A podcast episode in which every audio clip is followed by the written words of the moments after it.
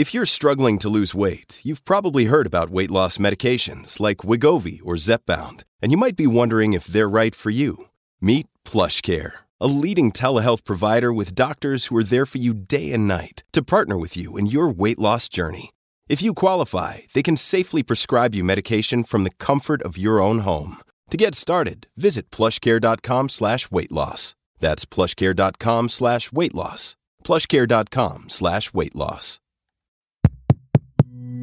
This show is part of the Head Stuff Podcast Network. Because you are all such lovely people, very many of you very frequently ask me, "Is there any way that we you can support we can support you? You do so much, and we really like you." And that's lovely to hear. And very often I say, "No, no, no, it's fine. Just you know, share my Instagram or share my podcast or just tell me you like me." But now there actually is something that you can do to support me, and it is to become a member of Head Stuff Plus. You have often asked me if I have a Patreon account. I do not, but I do now have a Headstuff Plus account. So if you go to headstuffpodcast.com, you can become a member of the Headstuff community, which means that for five euro a month or whatever you want to donate, you can pick a podcast that you want to support. And so, say it was my podcast, you would click on basically, and then I would get 100% of your donation. Or if you listen to other podcasts on our network, like um, the Dubland podcast or any of the podcasts on the network, we you could pick two of them and then we would get a 50-50 split, or you could pick three and we would get 33% each. And what you get for your money is access to all of the bonus content. I will now be doing bonus content, which will be behind this, you know, this subscription wall. And you will be part of our community where you will get to know us more and you will be able to support the work that we do here. And I guess, show your appreciation for the content that we put out. Headstuffpodcast.com and become part of the community. Hello, and welcome to basically our special mental health month. Today, we have a really important episode, I think, that many people are going to relate to. We are speaking to Dr. Harry Barry about anxiety and depression. Dr. Harry Barry, for those of you who don't know, is uh, he's an author and a doctor of psychology. And he's written very many books. One of his first books was called Flagging the Therapies, and it was the the book that kind of got me into kind of realizing that I needed to go to therapy, and also accepting that uh, that that that was something that was okay, and that it didn't kind of reflect on me as a person. Um, it's a very powerful book, as many of his books are. I'm going to put a note just into the show notes to give you more information on his books and how many there are and where you can get them. Uh, but now I want to introduce you to Harry Barry.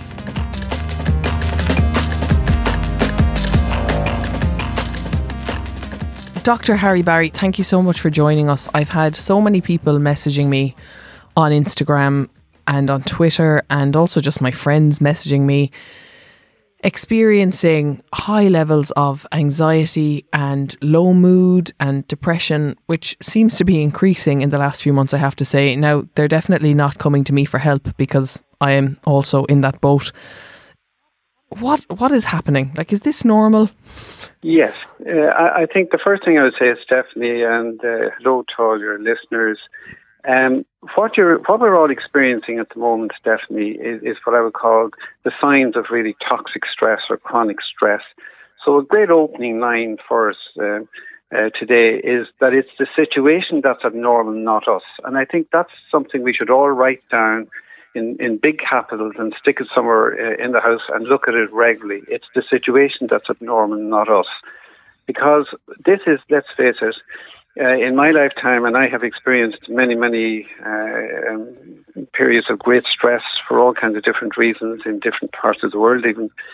And I, I, I can't recall, really, apart maybe from two years in Africa, such a prolonged period of consistent stress in our lives.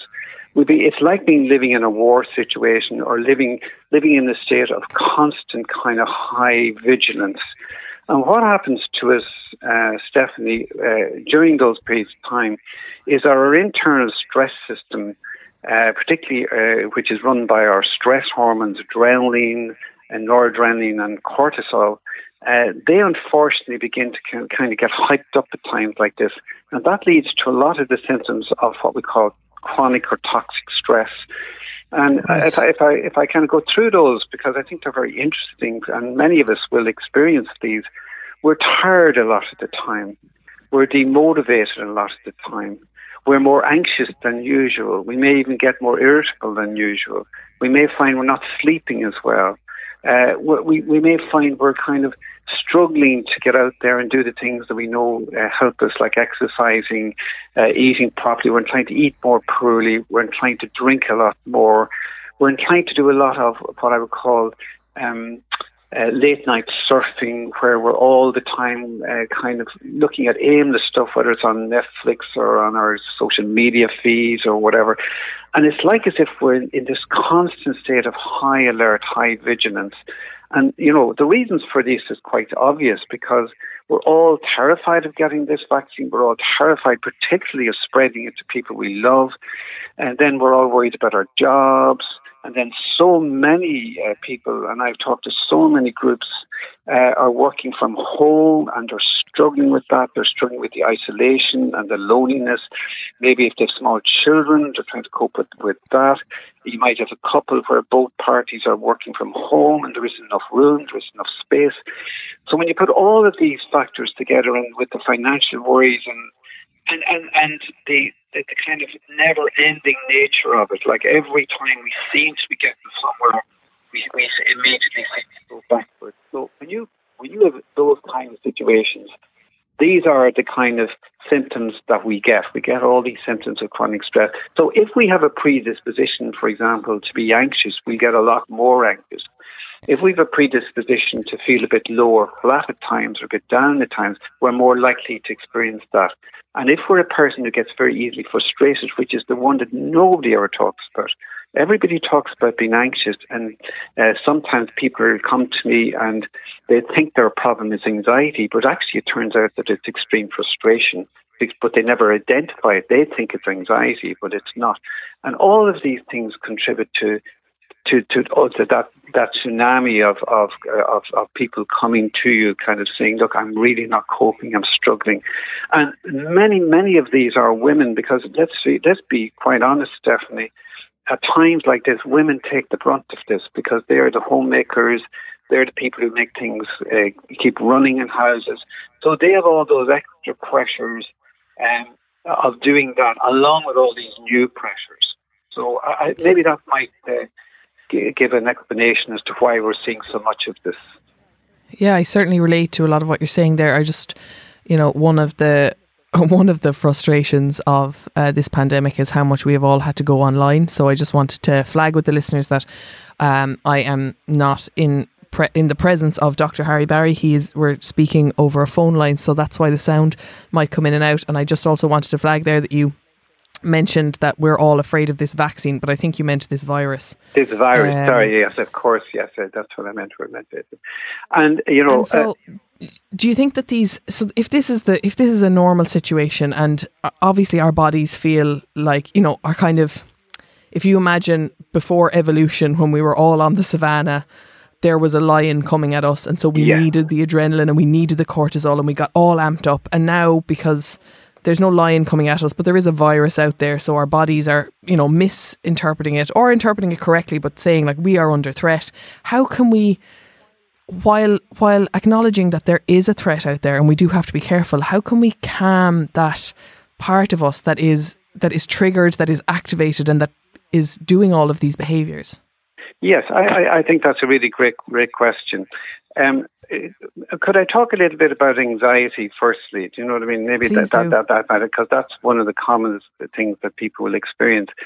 And what I believe that we're, we're experiencing is, is a, a minor level of what we call PTSD or post traumatic stress disorder. And um, this is the kind of, these are the kind of physical uh, and psychological symptoms that we feel when we're exposed to some kind of near death experience and to a certain extent, any of us who have a major trauma of any kind, whether it was abuse or whether it was um, being assaulted or whether it was a serious accident or maybe having to deal with cancer or any of those very serious traumas to us, we often come out of those situations.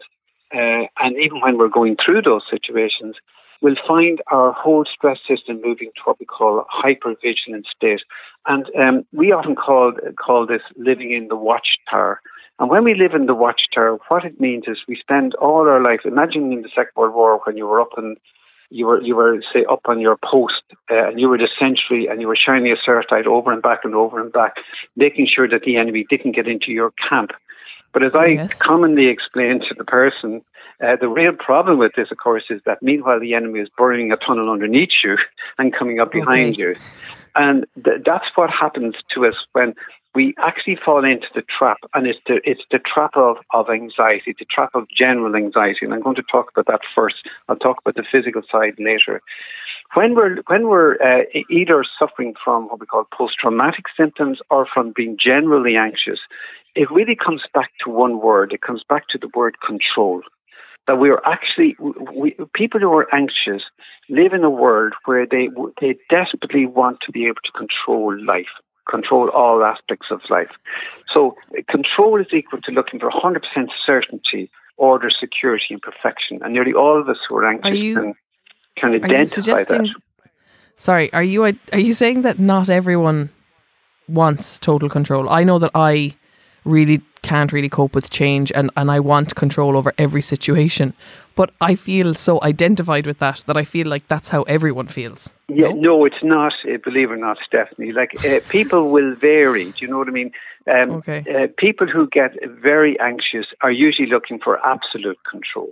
Like we all get anxious, we all like we all like to be in control to a certain extent. But if I'm if I'm suffering from being very anxious, I'm looking for 100% certainty all the time. That's really yes. what I'm really looking for more than anything else. I also I also deal a lot with people who are who are hundred percent perfectionists, you know, who want it absolutely perfect. But I think the one that stands out, that screams out for everybody, is what we call 100% certainty. And the reason for that is that uh, you know, behind anxiety is an irrational belief. And an irrational belief is a kind of a way of thinking about the world that develops often during our childhood, adolescent, early adult life. And we all have these rational and irrational beliefs. Everybody has them. I have them. You have them. Uh, but people with anxiety, their irrational belief is is uh, uh, where they make some absolute demand. For example, I absolutely must not pass this virus on to somebody I love because if I do, then I am a failure.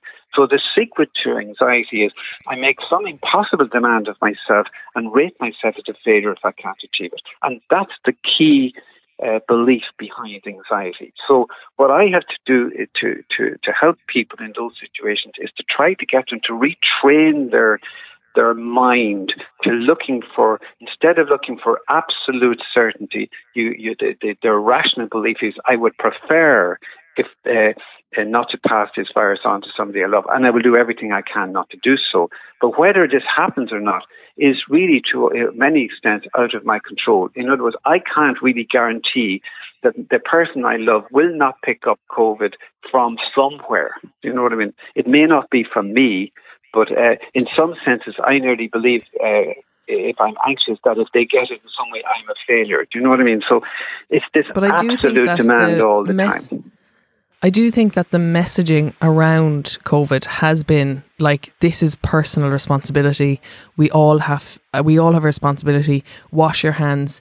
The, the the the barrier to someone picking up COVID is in your hands and you do have control. Well, that's how I've experienced it. So I do mm-hmm. feel this level of, well, Tony Holohan and, and the HSE and the government have told me that there is a way of me stopping the virus from getting to someone else. And if I do pass it on, it is a fault of mine, and therefore I have failed to do the. And, and uh, actually, I, I have to say, I would be extremely critical in some senses, but I understand why they're doing it.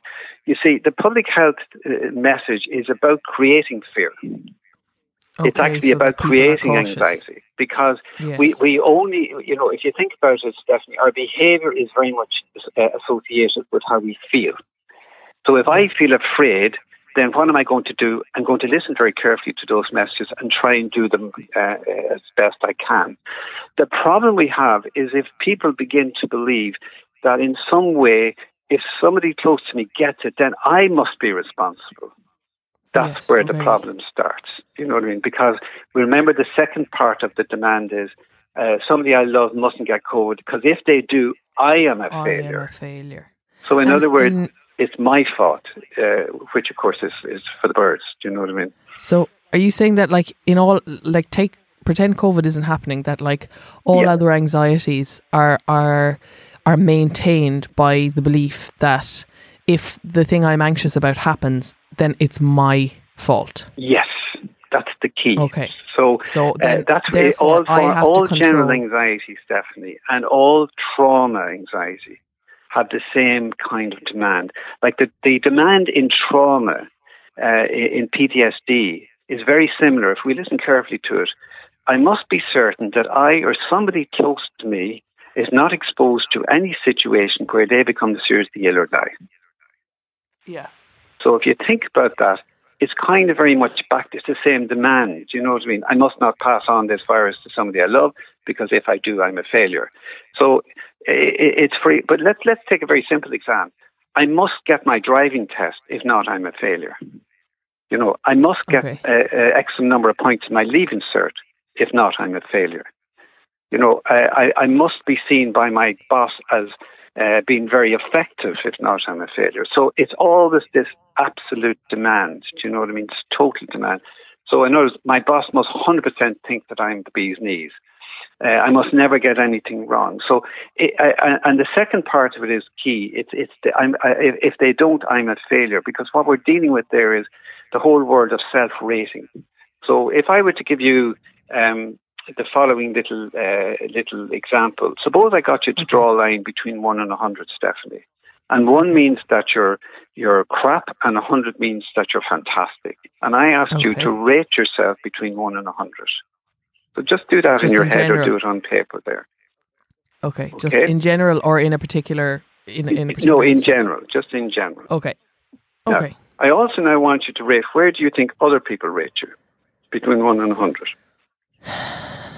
Um okay. Okay. Now, uh, something goes wrong and somebody you love gets COVID. Where do you rate yourself then? Okay. And word goes out that somebody you love has got COVID. Where do you think other people will rate you if they heard this news? And let me give you a few other Okay. examples now. You're diagnosed with depression or severe anxiety. Where do you rate yourself then if word goes out that you have it? And where, do you do think? I rate myself? yes, Where do- where, okay. where and where do you think other people would rate you if they heard you had depression and were on uh, medication for depression? Okay. Okay. Or somebody, suppose you're a parent and, and word comes out that you're a terrible parent. Word goes round that you're a terrible parent. Where would you rate yourself then? And where would other people rate you? Very interesting questions, aren't they? It's really hard to imagine it like it when I'm rating myself my rating of myself is so tied to how other people rate me. Exactly. So it's very interesting, Stephanie. Some people are more self-raters. In other words, they don't really care what other people think. You know what I mean? They, they Yeah. just rate themselves. They're really hard on themselves. And other people are more uh, more affected by what other people think of them. We Yeah, call those very- other raters. You know, in other words, they're more worried about what other people think. than- Yeah. But the interesting thing is that can you rate a human being at all?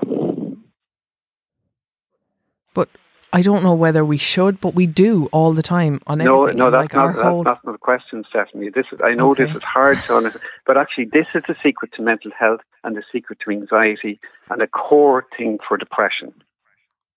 So, So I would go so far to say, if our children learned this little nugget, we might go. We might our mental health would improve dramatically. All of us, the whole lot of us, by the way. So, so what's the lesson to learn? The lesson is that human beings cannot be rated. Because let, let's let me give you an example. Have you got brothers and sisters? No. Okay. Well, suppose you ha- have you any children? No. I No. have a half I don't know. I have I have cousins. You have cousins, right? Well, let's let's suppose that I told you to put uh, uh, two or three of your cousins on on the couch, and I Mhm. want you to rate one over the other. But in what terms? In their I want you to rate them as a human being over one Oh, over wow. the other. that's not very fair. but of course, it's not fair because you can't. Yeah. so the, the the reason, Stephanie, is the reason we can't rate human beings is because we're all different and special and unique. I mean, you're a beautiful, special person. There's only one of you in this world, and and we, we, all like- we all cherish the fact that you are in this world. But there is But only one of you, you know. So I can't, you can't, I can't compare you to anybody else because you, all the characteristics that make up you are absolutely unique. Does that make sense? Okay, Harry, but you're you've done so much work in this field and you're a very compassionate, empathetic, wonderful man. But if you pushed me on that, I would rate my cousins. And I would I live in a no, world where you know, I, am rated the- against I, I would people. challenge you though. On what grounds? Because if you say uh, I can I can rate my my my cousin's behaviours or actions, now we're talking about something different. Okay. So But the, the, the father of is CBT, the father of psychotherapy, really was Albert Ellis. He created CBT, and he was Okay. and he he he he copped this literally 50, 70 years ago when he said uh, the problem with this whole thing of self-rating or self-esteem or whatever like that. He said that we need all to develop unconditional self-acceptance, and what he meant by that is that we we accept ourselves as the wonderfully special, unique human beings that we are, that cannot be rated or judged or measured, but that we can definitely rate, judge, or measure our actions. So if you said to me, if you said to me, I went out and had a great time, didn't wear a mask, drank like a fish, uh, and did all the wrong things, and then I got COVID and I passed it on to somebody else. Well, I would say, well, yes, we, we can definitely hold you responsible for your actions. Does that make sense? okay. but we're not going to rate you as a human being because this is where the problem really lies. Because um, think of the idea of failure, success, or failure. Can, can human beings be defined as simply a success or as a failure? I mean, I know what you want me to say is no, but I you see, I'm- you're what very I'm trying to and this is why you're No, struggling. Uh, you, you, you, believe it I- or not, almost everybody, uh, Stephanie, says the same thing. They say, "Yes, but you know, but I think that person is a success, and I think that person is a failure." and I, an- I understand the value, but I what I have to what I'm trying to say is that, or what I'm what I'm trying for you to hear is that the reason I understand all of these things, but that's not the world that I live in. And so even though I can say to myself every morning in the mirror, you are valuable, you are worth, you are you know, you are worthy, I still live in a world where I am I am judged and I am rated and my whole career can be cancelled because of one wrong action. And so it's very hard to separate your your true self from your actions because the world is seeing you for just the things that you do because they don't live inside my head and know that like my intentions are good or or all of those things. And so the anxiety and the depression comes from the fact that I can I don't represent the world doesn't see me as that you know if the world all had your point of view I would be seen as this like perfect child of the universe who is special and unique and should be cherished and yes I might do bad things but that does not mean that I am a bad person but that's not how the world works and that struggle is really difficult because because it's not a very nice place to be sometimes Yeah, I couldn't agree more with you. And um, so, what you're really saying to me, uh, Stephanie, is that we are therefore doomed to spend our lives feeling ashamed or Exactly. depressed or anxious. Well That that's we, we don't have the power within ourselves. You see, I, I belong to the group that feels that we all have the power to change ourselves, but we have to work Okay, on so- it. This isn't something you just get up in the morning and have, by the way. This is something that you work on. Uh, for example, what I would get people to do. Um, firstly, it was it was beautifully put. Could I could I maybe tell you the story of one lady who said to me, uh, "I get it." She said, "What you're asking me to do is." She drew a circle, and Yeah. in the middle of the circle, she drew a dot. yeah So she said, "So what you're saying is that dot in the middle there is me, and that's inviolate, and I'm not going to allow from this moment on anyone else to influence that dot. Okay, but Okay. everything else in the circle around that dot is up for grabs. So if people want to judge whether I, I, Stephanie, I'm really good at my job or terrible at my job, uh, whether I made a mistake or didn't make a mistake, I, they're entitled to their opinion, and I'm entitled to challenge it back if necessary. But that central core dot, as this lady said very, very wisely, is me, and that's not up for grabs.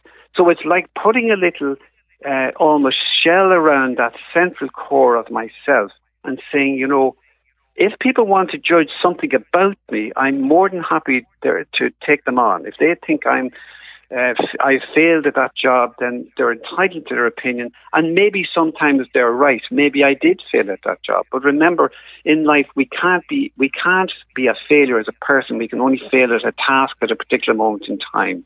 And the only real failure in life is not getting getting back up again and having another shot at the same task. Can you see the yeah, difference? it's it's a fundamental change of thinking, Stephanie. And it's that change of thinking that is desperately needed if we if we're going to really challenge our anxiety, our general anxiety. Do you know what I mean? That and it's kind I'll give of, you a little exercise to deal with control in a minute, but. Okay, I'll come back to the exercise and control because I do like the exercises. Yeah, yeah, yeah. um, yeah. But can I give you a little exercise for this? Yeah, but can I just ask you because yeah. I've had a res- I've had a moment and, and then you can give me the exercise. But do you speak Spanish? I don't. Or do you know anything uh, I have Spanish? a couple of words, so, uh, but very few. Yeah. Something that is kind of striking me is that in Spanish there are two verbs to be. One is ser, S-E-R, and one is estar. Right. Um, and they both mean to be. And so if I say, uh, so to say I am, you would say soy, or you would say estoy. And you can say soy, you can say I am happy in both of those verbs. But one of them means I am I am happy right now. Like uh, I am happy in this moment, and one of them means I am happy as a person. Like I I am inherently a happy person, yeah. and it has no reflection. And it's kind of like what that woman was saying. Like one of them is one of the verbs is about who you inherently are, and the other one is about how you are feeling. And those two things. So if I say in Spanish, he is bad. Yeah. I can, with the verb, differentiate he the thing that is happening now is bad, and I am not saying that he is a bad person. Very good. I wish that we had that differentiation in English. No, but I think that's a lovely way of putting it, Stephanie. Do you know what I mean? I want to talk to you about another podcast on our network, which is called Sissy That Pod. If you like RuPaul's Drag Race, you're not going to need me to do any more explaining. But if you don't know it and you are interested in watching it, RuPaul's Drag Race is a drag show. It's on Netflix, it's everywhere. RuPaul is a queen. And Sissy That Pod watch the episodes and review them, pull them apart, pick the legs off them. It's very entertaining. James and Cian are hilarious and know seem to know an awful lot about drag. Um, in a way that is fun and insightful. So, if you like RuPaul's Drag Race, you're going to love this podcast. Check it out. Come on, sissy that pod, let's get Sickening! Are you a fan of the Emmy Award winning show RuPaul's Drag Race? Do you think about Roxxxy Andrews at the bus stop? And do you belong in Party City? Well, Sissy That Pod is the podcast for you. Join me, James, and my co host, Cian. Is there something on my face? As we chat weekly about the runway realness, sickening shade, and backstage buffoonery. That's right, whether it's new episodes of Drag Race US, UK, or All Stars. Sissy That Pod will spill the tea with a new episode for you within 24 hours. So make good choices and subscribe to Sissy That Pod from the Head Stuff Podcast Network, and we'll leave you gagging on our eleganza. Now, let the music play.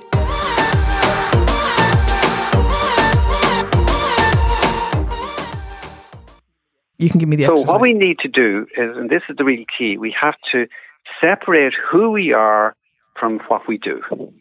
Okay. That's the key to mental health. Believe it. That's the whole key to mental health, by the way. Because the day that we decide that we're going to be comfortable with ourselves and work hard on, on that, but learn to accept and take responsibility for whatever actions or whatever things we do in our lives, it doesn't mean, for example, people have this idea that unconditional self acceptance means I can just do what I want. Do you know what I mean? And I'm just a wonderful person. No, there's a huge responsibility if I have genuine unconditional self acceptance to, to take responsibility for my behaviors. So, uh, so what I do in terms of COVID obviously has an impact on everybody around me. So uh, instead of those saying I'm a failure if somebody gets COVID, we're going to come back to this certainty thing in a minute. It's better to yeah. say, no, I have done my best in my life to to try to mitigate the chances of it happening. But I cannot control what life throws at me other than that. Do you know what I mean? Whether a person picks it Yeah. up from somewhere else. Does that make sense? It does, yeah. And this is key to anxiety in general because I know we're talking about COVID uh, a lot now today, but most of the people that I would see would, would have this huge anxiety all the time about not being good enough. Do you know what I mean? Uh, All the time, kind of saying, you know, I, you know, if, if if if that goes wrong, what do people think? You know, so it's all about what other people think and what I think of myself. Now, if I could change that thinking, because that's the key to the whole thing. Uh, uh, Stephanie, if I can change how I think, then that has a profound effect on how I feel and what I do. So this I is about that I'm not doomed to think like this for the rest of my life. I can choose if I want to stay in the world of my irrational belief and believe that I can be judged and that uh, that people can judge me and that I must accept both my own negative judgment of myself and other people's negative judgment judgments of myself. If I want to live in that world for the rest of my life, I can stay there. Yeah. But it's a horrible place to be. And I'm doomed to be constantly anxious and constantly down and constantly under pressure. So wouldn't it make a lot more sense to say, no, I'm going to spend the next six months really seriously challenging this, Okay. So challenging the challenging this that- whole idea that I can be a failure. So Failure. we, we uh, maybe if I give you a little bit more insight into this, we all have uh, uh, an internal critic called the pathological critic. This is the voice in your head, uh, um, Stephanie, that we're all I know it very well. we're all we all know so well. Yeah. that little sucker inside in our brain who tells us you're you're stupid, you're you're weak, you're abnormal, you're odd, you're weird. I mean, 13 girls in a row said at one time, I'm weird, I'm weird, I'm weird, I'm weird. They all have social anxiety. They all Yeah. thought in social situations, I am weird. People will think I am weird. So if I, this little voice in my head is formed during our, our, our upbringing, childhood, early adult life and things that happen to us. And the problem with the PC in our head, this internal bloody critic in our head, he's a bully, he's vague, and he talks rubbish. Okay. Okay? Now, Yeah. once we identify this little fecker, he is your enemy. He is the Okay. guy who's causing you to feel that you can be judged, you can be racist. Okay. So what the trouble is that we listen to this guy all the time. Why? Because he has complete control of our lives. So um, on the other hand, uh, suppose we were to write down on paper every time this guy came out with some garbage saying that you're you're just weird or you're just a failure or you're you're just useless. You're good for nothing. You're fat. You're ugly. You know, whatever the particular horrible things that this guy says to us. Okay. Yeah. Suppose we were to write it down and on paper challenge it, then something very interesting happens. That we all, you see, Stephanie, have an emotional brain and a rational brain. Okay. And our emotional brain is much more powerful than our rational brain. So when And something is going on in our mind, our emotional mind is winning the battle. Okay. So the okay. PC has a ball. I often use this example, it's a lovely example. Suppose you were a CEO of a company and there was a Yeah. manager down on the, on, on, the, on the factory floor who was a total bully. And it was Mhm. a, a lovely little girl who, who he picked on and he drags this poor girl up in front of the CEO and says, This girl is just a total failure. And the CEO says, Well, what do you mean she's a failure? He said, You don't argue with me, says the bully. She's just a failure. So the CEO would, would then say to the girl, Well, what do you say? You know, and the girl would say, Well, if he says I'm a failure, then I must be a failure. But of course, the smart CEO, uh, let's assume she's in, she's in charge. It's a girl in charge for once, not a man. I'm fed up of men being in charge of everything. Uh, it's a girl, and she turns around to, to the girl who's working on the, the female CEO says, well, well, what are you meant to have failed at? And now the whole story comes out. The girl says, Well, I've been making some mistakes on the line. So the CEO says, Well, maybe it's time to, to upskill you a little bit. And uh, the bully then turns around and says, But what about getting rid of her? So, we, so, so he turns around to the bully and says, Back in your box, I'm taking charge of this situation. Now, the Okay. CEO is your rational brain. Okay. The So bully, the manager, the bully is your emotional brain or your PC. And when we use the paper, we allow the CEO Exactly. to intervene exactly. and, and and start to challenge this. Well, can a human being be a failure at all? The answer is, of course, they can't. But can they fail at a task? Absolutely, yes. Can you see the difference? Yeah, I do see the difference. So, in other words, I would get the person to write down. I can, I have, I can say it as a task at a particular moment of time, but can it be a failure as a person? As this is a form of rating. And remember, if if if, if I'm going to have unconditional self acceptance, I'm not allowed to rate myself. Okay. However, um, um, uh, uh, I can fail at a task, though. And remember, the only failure in life is not getting back up again. Because I've talked to some of the top sportsmen in the country, by the way, uh, and they'll all tell you the same thing. It's not about success. It's about when you fail, you accept that you failed at your task at that moment in time. You work hard to try to find out what did you fail at, and then you have another go. And eventually you get there. You know, not because you're a success, but because hard work got you there. It's just sometimes having the, you know, if you're feeling low and you feel, and like even in the pandemic, feeling tired and like you don't have, like with this third lockdown, uh, like I sometimes feel like I, this might be the one that breaks me. Like I don't know if I have it in me to get up again and to, Yeah, no, to I can totally understand. Well, uh, can I give you some? I'll go back to control in a minute. Now you can see how you can see how how um, profound though what I've asked, what I've gone through with you there is. If you could Yes, like change the- that, um, If I I'll, I'll can go back to lockdown in a minute. Uh, who I am. uh, If I can separate who I am from what I do, exactly, and you I do won't. this on paper over three to six months. Right? Okay, well that'll keep me busy during the lockdown. And I'm telling you now, you'll be surprised how. Uh, I have a lovely book called Self Acceptance, which does this in detail, by the way, for anybody who's really interested. You know what I mean? It just takes that one area alone and challenges the whole the whole. What's it called? It's called Self Acceptance. Self acceptance. Um, I actually might come back to talking about your books because I read Flagging the Therapies the first Yeah. before I ever went to therapy, and it was the thing that allowed me to accept that therapy was something that I needed and would be beneficial for me. So, for any listeners there, we should. Um, I'll mention Dr. Harry Barry's books at the end of the podcast, but you can continue there. Yeah. So, um, uh, can I just give you this bit of advice, though, just vis-a-vis the lockdown? This is advice I've given to lots of people, by the way, and, and, and companies and groups and all the rest of it. Here's some practical tips just for for surviving the next three months. Okay. Okay. Um, firstly, the lifestyle changes that nobody wants to talk about because they're boring, but actually are the ones that actually really matter. So the first Okay. thing is create a structure in your week. Really, really important. So Monday to Friday should be one part of your structure, and weekend should be a second part of the structure. So you, you try to live your life as if you were working normally, say going into work, do you know what I mean, in your normal in your normal way.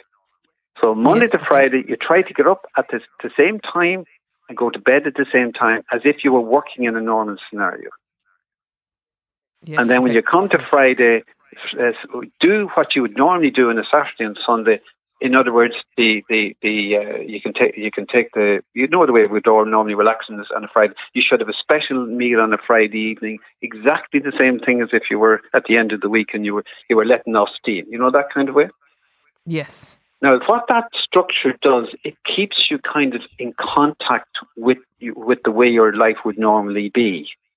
Because the danger in, in lockdown is that we just our lives just drift into this morass, and there's no structure and there's no kind of form to it, and it just seems to be an endless long term going on and on and on. So Yeah. the second thing I would that. say to you is uh, make sure that you get the following lifestyle things right. Okay. Number one, make sure you get enough sleep. I cannot talk about, everyone talks about exercise, but nobody's talking about sleep. We need a minimum of eight hours sleep. So try to go to bed uh, at, a, at a decent hour of the night. Get up at the same time every day if you can. Try and make sure you get a minimum of eight hours sleep. Uh, um, uh, so this idea of uh, because if you don't get enough sleep, by the way, suppose you you were weren't getting enough sleep in the early part of the night, uh, that's the bit that actually has you exhausted the following day because you're not clearing your memories properly. Uh, Okay. it's bad for your heart. It's bad for your immune system. And in the second four hours sleep, and this is the one probably catches a lot of people. In the second four hours of your sleep, you detach your emotions from the memories of the previous day. So if I'm very anxious going to sleep, and I don't get enough sleep, predicting the second four hours during what we call REM sleep or rapid eye movement or dream sleep, uh, we find that we don't detach our emotions from the memories of the previous day. So we wake up even more anxious the following day, Oh wow. Okay. Uh, or, or more frustrated. Do you know what I mean? Or more annoyed, or more down.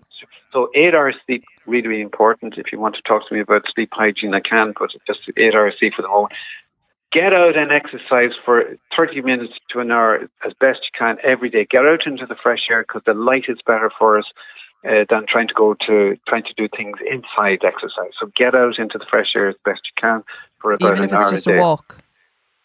And just do it. You know what I mean? Don't don't come up with excuses. If you No, I'm just saying. It, is it okay if it's if it's even just like a walk? Yes. Oh, yes. Absolutely. You don't have to be doing that uh, marathon around like that. Just get out and for a, a good, reasonably brisk walk. It doesn't have to be run around the place. Just a nice brisk walk out in the fresh air, uh, preferably with if if, if you have um, a person with you, family with you, if you have somebody around. Um, if not socially distanced friends or something like that. But whatever, get out and exercise. Uh, the next thing is try to make sure you eat eat reasonably well because crap in, crap out. You know what I mean? Your brain Okay. needs proper food. We all know what we need to do. It's just that we're not doing it. Cut out all the yeah. rubbish out of your diet and try and eat uh, uh, uh, try and eat good, decent food during this period of time. Alcohol, I would suggest strongly to everybody: no alcohol Monday to Friday. None. Right. Okay. Out. That's not an issue for me, but I do know that Yeah. a lot of people are struggling with that. Yeah. Um, that it seems. But I think if you that kind of, if you them- kind of make up your mind, no alcohol Monday to Friday, and then on Friday evening I'm allowed to have my couple of glasses of wine or a glass of beer, whatever it is, with my with my meal, with my hopefully with with my family, whatever like that. Um, and in other words, again, put manners on it. Do you know what I mean? Don't let it take over during this period of time. Because if I drink a lot, I, I'll be more anxious the following day. I'll be more depressed the following day, I'll, I'll, and so on and so on. And the next thing is try and cut out the amount of bad news we listen to. We can listen to bad news all day long if we want. We can get overwhelmed by this. So pick one or two news feeds or, or, or, or preferably um, uh, good sources like maybe your local or your either your local radio station or maybe your national radio station, whatever you use. Pick out one or two programs, listen to those uh, for the day, and then turn the damn thing off. Switch off your negative uh, social media feeds coming in, or or you know all these news feeds coming in all the time. Shut them down. You don't need all this crap coming in at you all the time. And try as well as best you can great question, a great thing to do is your phone in charge of you, you in charge of your phone. Are you spending all your time scrolling, scrolling, scrolling, scrolling? Are you spending all your time on social media, social media? Uh, cut down the amount of time that. The more you do this, the more, and we can get into our own echo chambers, you know what I mean? Where all we're hearing is the negative stuff we want to hear. So really try and limit the amount of exposure to technology as best you can. Now, I know we're stuck with this Zoom and Skype and all this stuff at the moment, but try to do it as best you can nobody should be working after half five in the daytime. It, you should shut that down. Do you know what I mean? This nonsense, oh, I just go on and do a little bit later in the evening. If you can at all, shut it down. See, all of these things, Stephanie, make a huge difference to how we feel. If we're not getting all this uh, garbage coming in us, if we're getting plenty of exercise, we're getting proper sleep, if we're eating reasonably well, if we're not drinking too much, then our mental health is going to be 10 times better. I've taken down that list that you've written now, and I, I'm going to admit it does seem a little bit overwhelming, all of the things. Sometimes I do have to work uh, late in the evening because my boss is in Los Angeles. We're in a different time zone. Yes, Um, if, but if I you're am- forced to do that, that's fine. Do you know what I mean? But I'm saying to, to I think it's more about by being conscious of these Yeah. things, knowing that the and we only have a couple of minutes left. But just to say that, like this list, uh, obviously, if we were able to incorporate all of these things, not to beat ourselves around the Yeah, head if we again, if we we're can't not. to You're do not as a failure if you don't do them. These are suggestions that we try to bring into our life to improve our life. I, I want to give you the control exercise, though, uh, uh, Stephanie, before we finish. Okay, let's finish on that. So Let, let's finish on that. So, the, if if you're somebody, uh, we're going to have a bit of crack with this now. If you're somebody who either Great. gets very anxious because they can't control life, or you get very frustrated because you can't control life. Here's a um, great. I Here's, think- frustration means that um, I want the world to change to suit me, and I don't like discomfort. That's what frustration Okay. is. Right. so, I, I, I, I've so much fun with people frustration. Frustration is the world must change to suit me.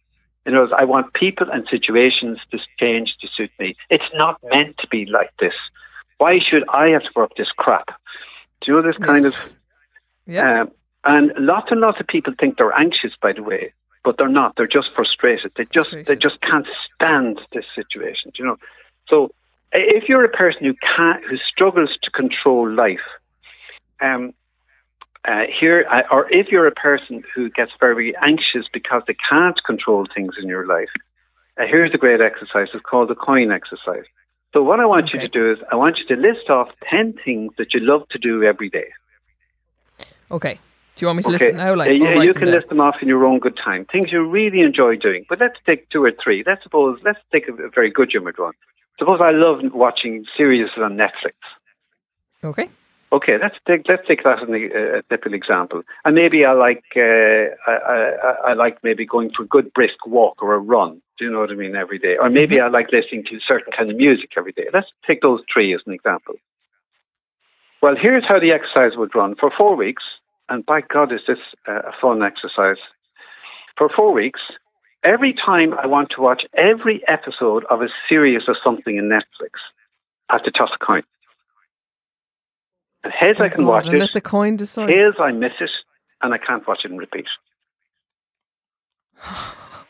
Why would you do that to yourself? It's desperate, isn't it? That's on top of the lockdown, Harry. You're going to send me into an asylum.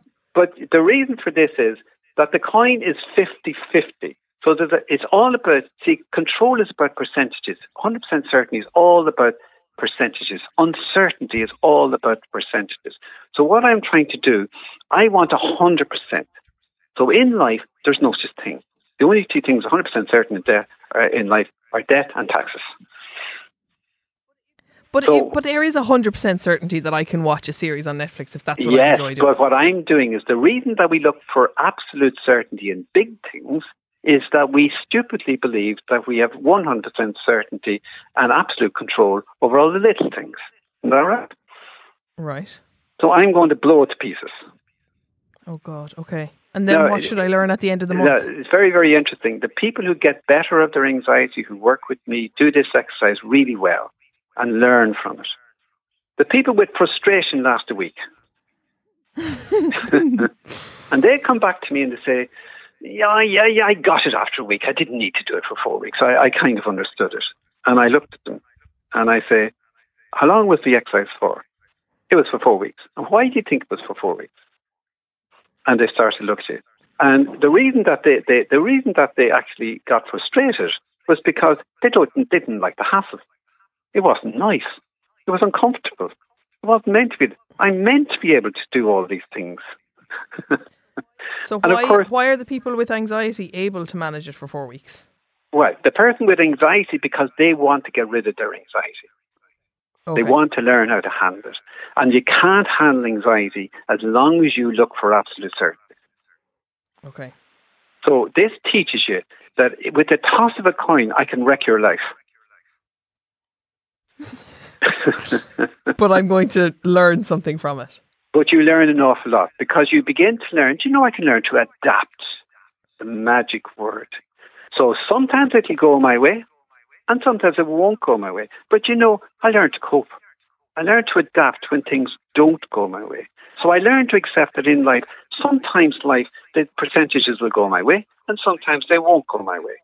But I have to And- learn to, to adjust to that, to adapt to that. So I stopped before- looking for absolute certainty all the time. I accept that there's always a percentage chance that something might will or won't work out. And I become I more what we call resilient. I become more adaptable. I, I, I, I become less demanding that something must absolutely not happen. So let's take COVID. Instead of demanding absolutely that uh, that somebody I love must not get COVID. Suppose I were to say, look, I would, of course, I would uh, prefer if somebody did not get COVID, but I have no control over all the possible things that could happen in that person's life from from which they could get COVID. It could be the smallest thing, somebody coming a fraction too close at the wrong time, uh, maybe a person dropping their mask at the wrong time. Can you control all those things? In fact, many, many no. people don't even know where they got their COVID. Yeah. So, in other words, it's learning to accept that I can't control all those variables. So, the best I can do is do the best I can in my own life to do what I have to do. And after that, it's out of my control. Gotcha. And just before we finish, it. can I just ask that on that control exercise, is that something that someone could do without the without being seeing a therapist that they could just do for themselves? Or I should, have had okay. hundreds of people doing this uh, thousands of people at this stage doing this who uh, who have never seen me or anyone else from a therapist. You know what I mean? They're just doing this exercise to, to learn how to deal with con- control and learn. And of course, I, I've actually had people writing to me saying, "Thank you for this. I'm, my anxiety levels are way way down." Because they've stopped rating themselves, I got a lovely letter one time from a solicitor who, who wrote me. I never saw her in life. I read one of my books, I think Anxiety and Panic, which is a great book for anybody with anxiety. Uh, and she wrote to me to tell me that she had been doing all the exercise and her life was completely transformed. That is a that that's a solid um, endorsement of the books. And um, uh, by Dr. the way, Harry there's Barry. another wonderful. By the way, I meant to say this. There are tens and thousands, hundreds of thousands out there who are suffering from panic attacks and phobias. Yeah. And there's a wonderful yeah. uh, exercise called flooding, which is done in anxiety and panic and in uh, emotional resilience, uh, which teaches you how to learn how to deal with these and get rid of phobias and panic attacks out of your life. We could talk maybe another time, maybe about those uh, definitely. I think we definitely should. I these exercises are f- really uh, fascinating me, and what I'm going to do now is I'm going to let people know the names of your books, what ones are available, um, and I'll put a link of, to them in the show notes. And we might have you back uh, in a couple of yeah, weeks to talk and I, about I have a website, some of the other exercises. which has videos, by the way, showing you how to get rid of uh, panic attacks and um, general anxiety, social anxiety. Like we could talk about another time about social anxiety, Stephanie, because another, believe it or not, we can get rid of panic attacks, phobias, and social anxiety incredibly easy if we understand what they are and know what to do. That's an incredible resource to have uh, on the website. Uh, yeah. Thank you so much, and thank you for your time today. And I'm sorry for the uh, the technical glitches. Not at all, um, Stephanie. It was an absolute pleasure to chat to you, and uh, hopefully, some of the things we talked about will be of help to many of your listeners there. Well, they were certainly a help to me, and um, I'll let you know how I get on with the coin challenge. Thank you so yeah, much, Doctor. Yeah, okay. Thank you for listening to this week's episode of Basically. Um, I do really appreciate you listening to the podcast. It makes it all worthwhile, particularly when you get in touch and when you share, or if you could make the effort to go and like it or subscribe to it on iTunes or Spotify, that really does make a difference. Um, or there is now a new option in how you can support me.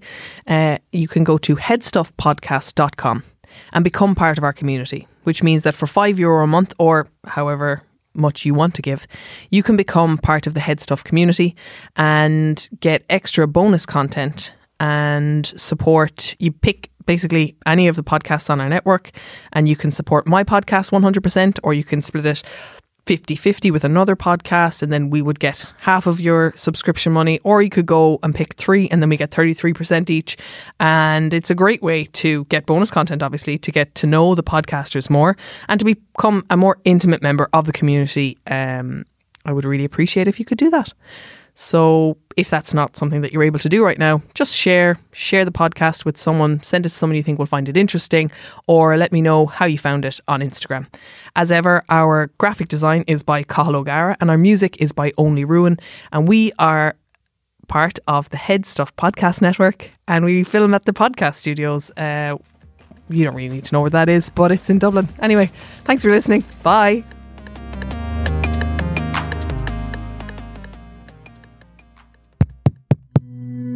This show is part of the Headstuff Podcast Network, a hub for the creative and the curious. Shows are produced in association with Headstuff and the Podcast Studios Dublin. Find out more or become a member at headstuffpodcasts.com.